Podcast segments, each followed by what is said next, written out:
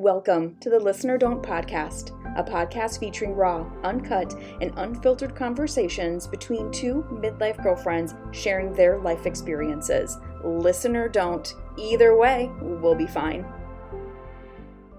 Before we get into our part three of the previous conversations, I want to say to your point too jenny like i feel like growing up there wasn't a lot of women that weren't having children. And i believe that yes this next generation of women i don't think they're going to be having as kids. The expectation of having children i don't think as prevalent as it was when we were growing up. And i don't necessarily know that there are enough role models telling people what it can be like without kids because we mm. only knew what it was supposed to be like to have kids like mm-hmm. that's what you were just supposed to do that's yeah. the tradition i don't think that's the case anymore so i think alba had made some comment about like how all of her friends are talking about having kids and how it's so important and blah blah blah blah blah and it's just like well no one's having the conversation about why it's okay to not have kids yeah okay let me let me rephrase and for me i'm i'm thinking like women of a certain age i'm just saying like we're of like a certain lifestyle and a certain age where we've now gone through our 20s and our 30s and have landed in this experience of this age i like the certain lifestyle part and maybe just to back up because we did start this in the middle of the conversation and i'm not sure how you want to you want to kick that off because this may either, be a podcast we'll in itself. But yeah. I like the certain lifestyle part because I do think, or, you know, I can't agree that I didn't have a lot of role models of what it looked like to be what I would consider myself today. And that is a woman who has come into full acceptance, whether it was planned or not, that children will probably not be like my having biological kids is not going to be, well, that is not going to happen for a variety of reasons, both, you know, physically, uh, that's just not going to happen for yeah. me. I had a hysterectomy young and by choice. Like, uh, you know, it was always something that was there as I don't like some imaginary clock that I was very much aware of, but the clock came more from outside of me, you know, as a lot of clocks do. It came more outside of me in the form of societal pressures or family pressures or looking around and seeing it's happening for everyone. And therefore, I should be wanting this or it should happen for me less than or uh, there was more of that rather than the internal i really want this like that. It was always like well i guess i'll wait and find out if i really do want it um or you know uh, there i have time you know was sort of like yeah. the the context that i was in. So i think the lifestyle part is yes agreed. Not a whole lot of women growing up that looked like me. Didn't have any family members even that lived the kind of lifestyle that i have today by choice. And i think it's the certain age part that to me it feels like that choice is it is regardless of age. Like it, it's regardless of age there are a lot of women like um alba that you mentioned who eh, you know it's like no i don't want it i, I don't mm-hmm. want it you know and she's much younger than than us and i think and I also think though, and maybe, you know, to your point earlier of, you know, are there people younger than us than us that are looking for, you know, a podcast or, you know, some sort of dialogue or conversation around alternative lifestyles, whatever that may be. It just feels weird calling it alternative number one, because it's just a it's the spectrum of like what exists. You know? Right. right. but maybe alternative to societal norms for sure. Correct. I think that that's that's a total totally fair thing. But I do also look for um, now i'd say. I definitely look for the feedback in yeah the feedback from women women specifically who are much older than me um, or a little older than me because i find value in it now. Whereas yeah. when i was in my 20s and my 30s you know jenny's point you couldn't tell me shit. I knew what i i knew who i was. I knew what you i knew wanted. everything. I knew you Everything. couldn't tell me shit. Definitely in my 20s for sure, especially late 20s, and even into my early to mid 30s. And then it wasn't until like late 30s that it hits like, what the fuck am I doing? Why didn't somebody tell me? exactly. Why didn't anyone tell me? Exactly. um, this brings to mind this podcast uh, Julie, Julia Louis Dreyfus has. Yes, Mm-hmm. love you... it. Okay, so I've only listened to the one with Jane Fonda. Yeah, Have that's her. Op- that's her opener. Like that yeah. was her intro to the podcast world. It was spectacular.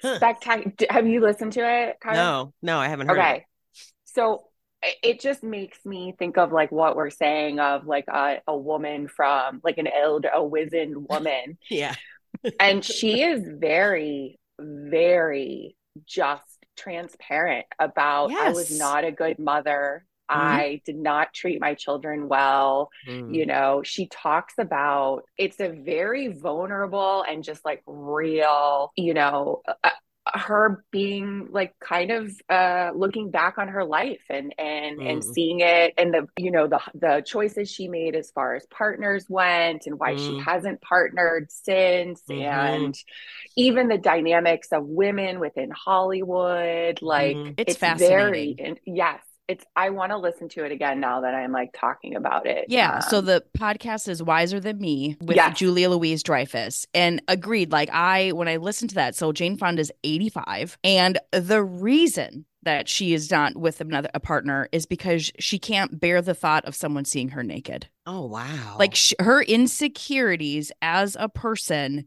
has carried on all the way to this day. Ah. and she has said, though, her biggest regret, it wasn't that she was a good mother. It's her plastic surgery. Yes. Really? Yes. But yes. she regretted all of her plastic surgery. Yep. I know. Wow. It was great. But then she's also said that, okay, being 85, she still works out. She's yeah. just like, I still do my same Jane Fonda routine. Sure, I'm not lifting heavy weights, but I'm still doing the same shit because I want to have, I want to be able to play with my, in lift and play with my three year old grandson. So she still is very much like a, a, family person, but I thought it was exceptional. It was such a good podcast. Yeah. And also it, the podcast has its own like little like technical difficulties because there's a, a power outage or something that uh-huh. occurs. And it's just an interesting, I think, episode for many a mm-hmm. reason. Mm-hmm. But I do think that, you know, sh- that's what we're talking about. We're talking about, you know, women who uh, lived many a different life mm-hmm. um, and are at a certain point in their life to be able to look back and say, this is how I feel about my life. Not necessarily like how you should live your life or mm-hmm. Mm-hmm. whatever, but like,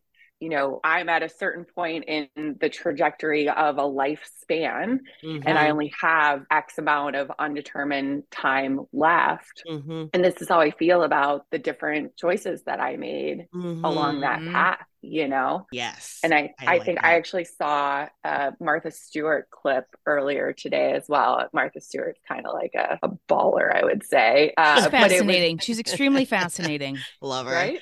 It was on from the Drew Barrymore show, and Drew. Barrymore is like asking her a question about like, you know, how do you meet men or something like that, and and Martha's like, you know, I meet them.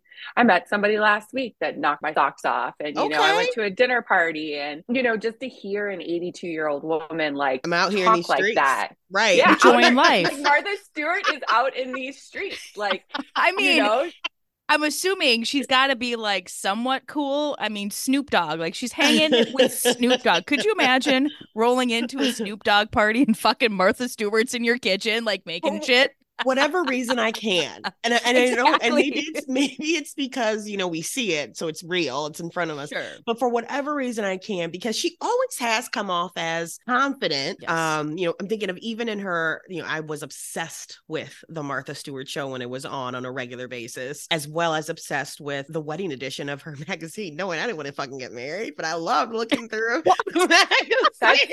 that is the weirdest confession of this podcast oh, so far. Oh my God. Exactly. Loved it so much. It like there were two, have a subscription? Like two volumes. It was the Martha Stewart wedding edition and September edition Vogue for years. of God.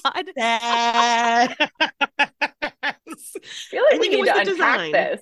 It was the it, it, well yeah. Is this where you got the design element? The design oh, element sure. in all of the pictures of the wedding edition, the dresses were gorgeous, but I never saw myself getting married. I was just enamored with how beautiful the event like you can make that kind of event and what i didn't associate it with commitment i didn't sure. associate any of that with that i associated it with like I don't know, uh, pictures of, and maybe it's the, you know, it's the photography, it's the content, it's the design, like that. I love that. And it's maybe, you know, in a lot of ways similar to me in like the a Vogue September issue. I was obsessed with the editorials and the content mm. and the design and the color. And oh, I, I loved it. But Martha seems very direct enough. And Snoop has always been who he is. I yeah. think it's the authenticity between them, the two of them that I, I'm like, absolutely. I'd love to walk into a dinner party and be sat between Martha and, and Snoop Snoop and just shoot the shit because I'm therefore going to yeah. be authentic. I would, I think I would be, but I'm definitely going to be with those two because they come off that way. They come off as really, really genuine.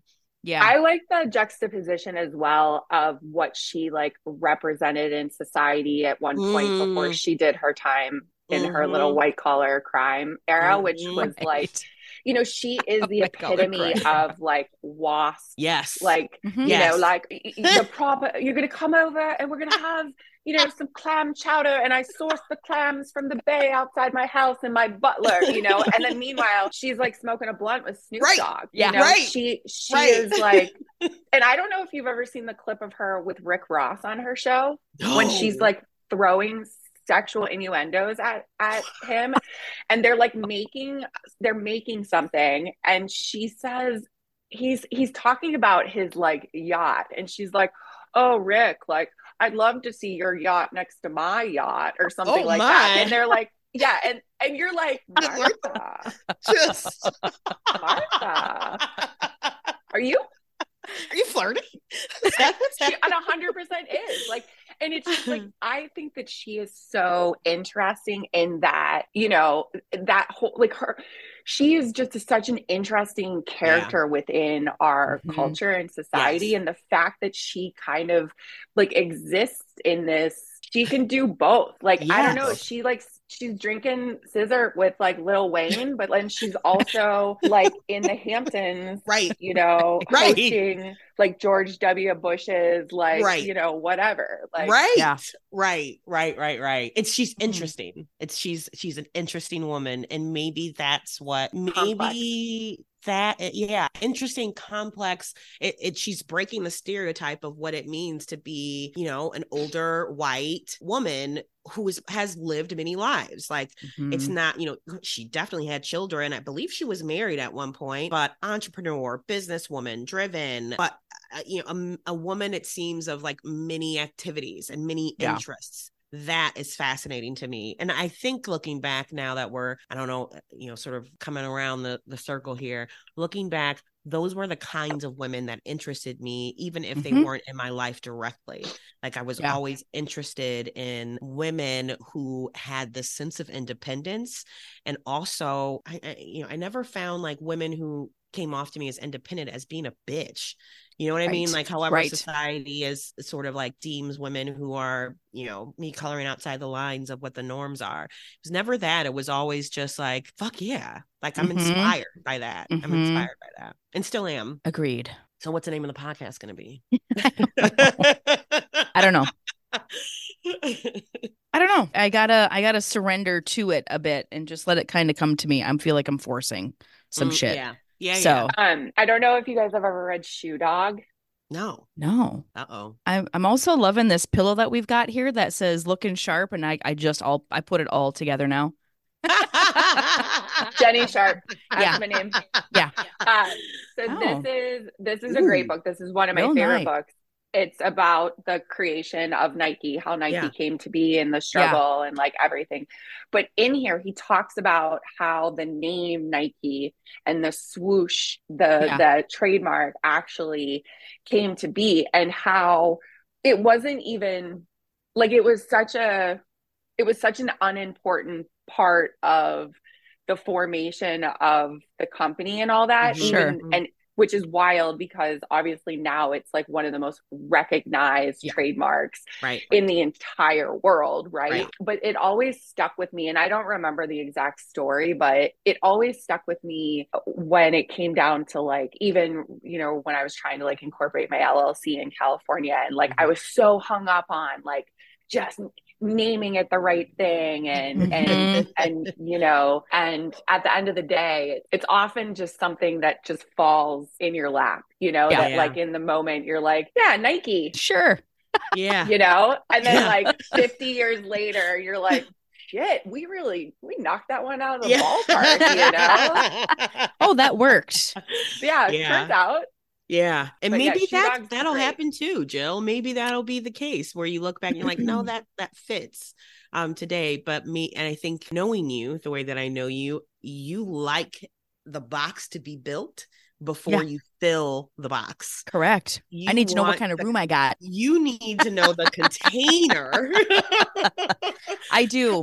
the size, the color, mm-hmm. the shape, the look, mm-hmm. the direction, all of that. Like that yep. is that is how you work. That is how your brain works. I've seen it you know, yeah. over and over again. Whereas I'm very much the opposite, where mm-hmm. I'm like, just get the shit and you'll figure it out later. Or to your point, it'll it'll come to you. And if it doesn't, this is good enough. I'm very much of a it's good enough. Yeah.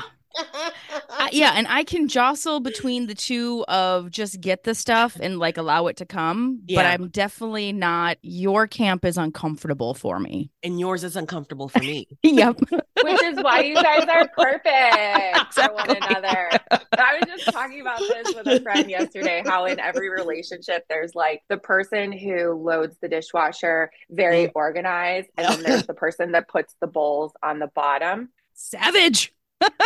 Savage. Is that you, Kyra? Are you putting the bowls on the bottom? Everything in. It's getting clean. It's getting clean. Everything How? fucking in. I don't know. And, just and Jill, you're the organized.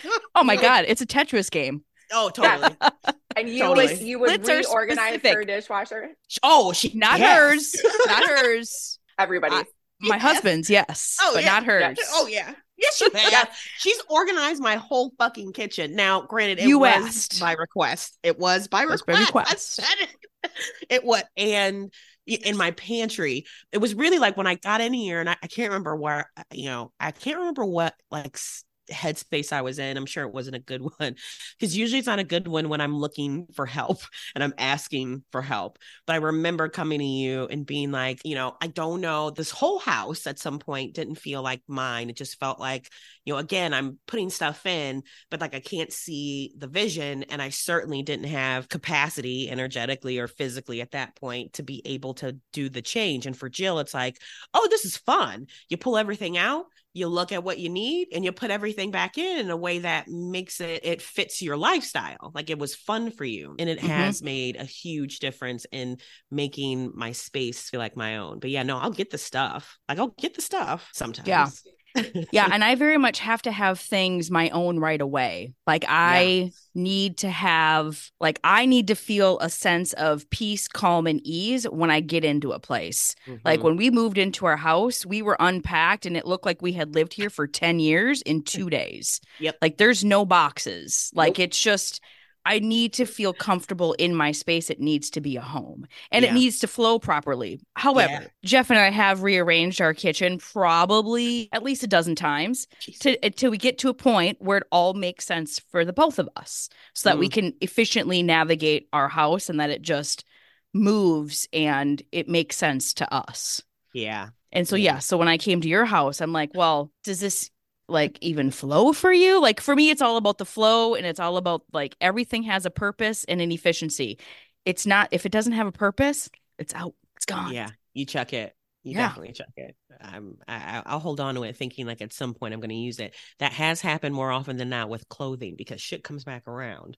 It does. Um, but with stuff like um i'm looking at i'm looking at my kitchen right now and i'm thinking of i have probably like 18 different vases in this one little cabinet that I probably should go through and, and toss. But I'm convinced that at some point there's going to be the perfect bouquet that fits within that particular vase. And I'm not going to have it. I'm going to be pissed after buy yeah. it again. what, it is. That's how we end up hoarding. Yeah. and, and I always I was gonna say, Jenny, what type of what type of person are you, Jenny? So I'm I definitely have a little bit of a hoarding tendency. Um I I think that I am both. Like I do like organization mm-hmm. and I do need things to fall into place, but I don't always have the direct vision for it.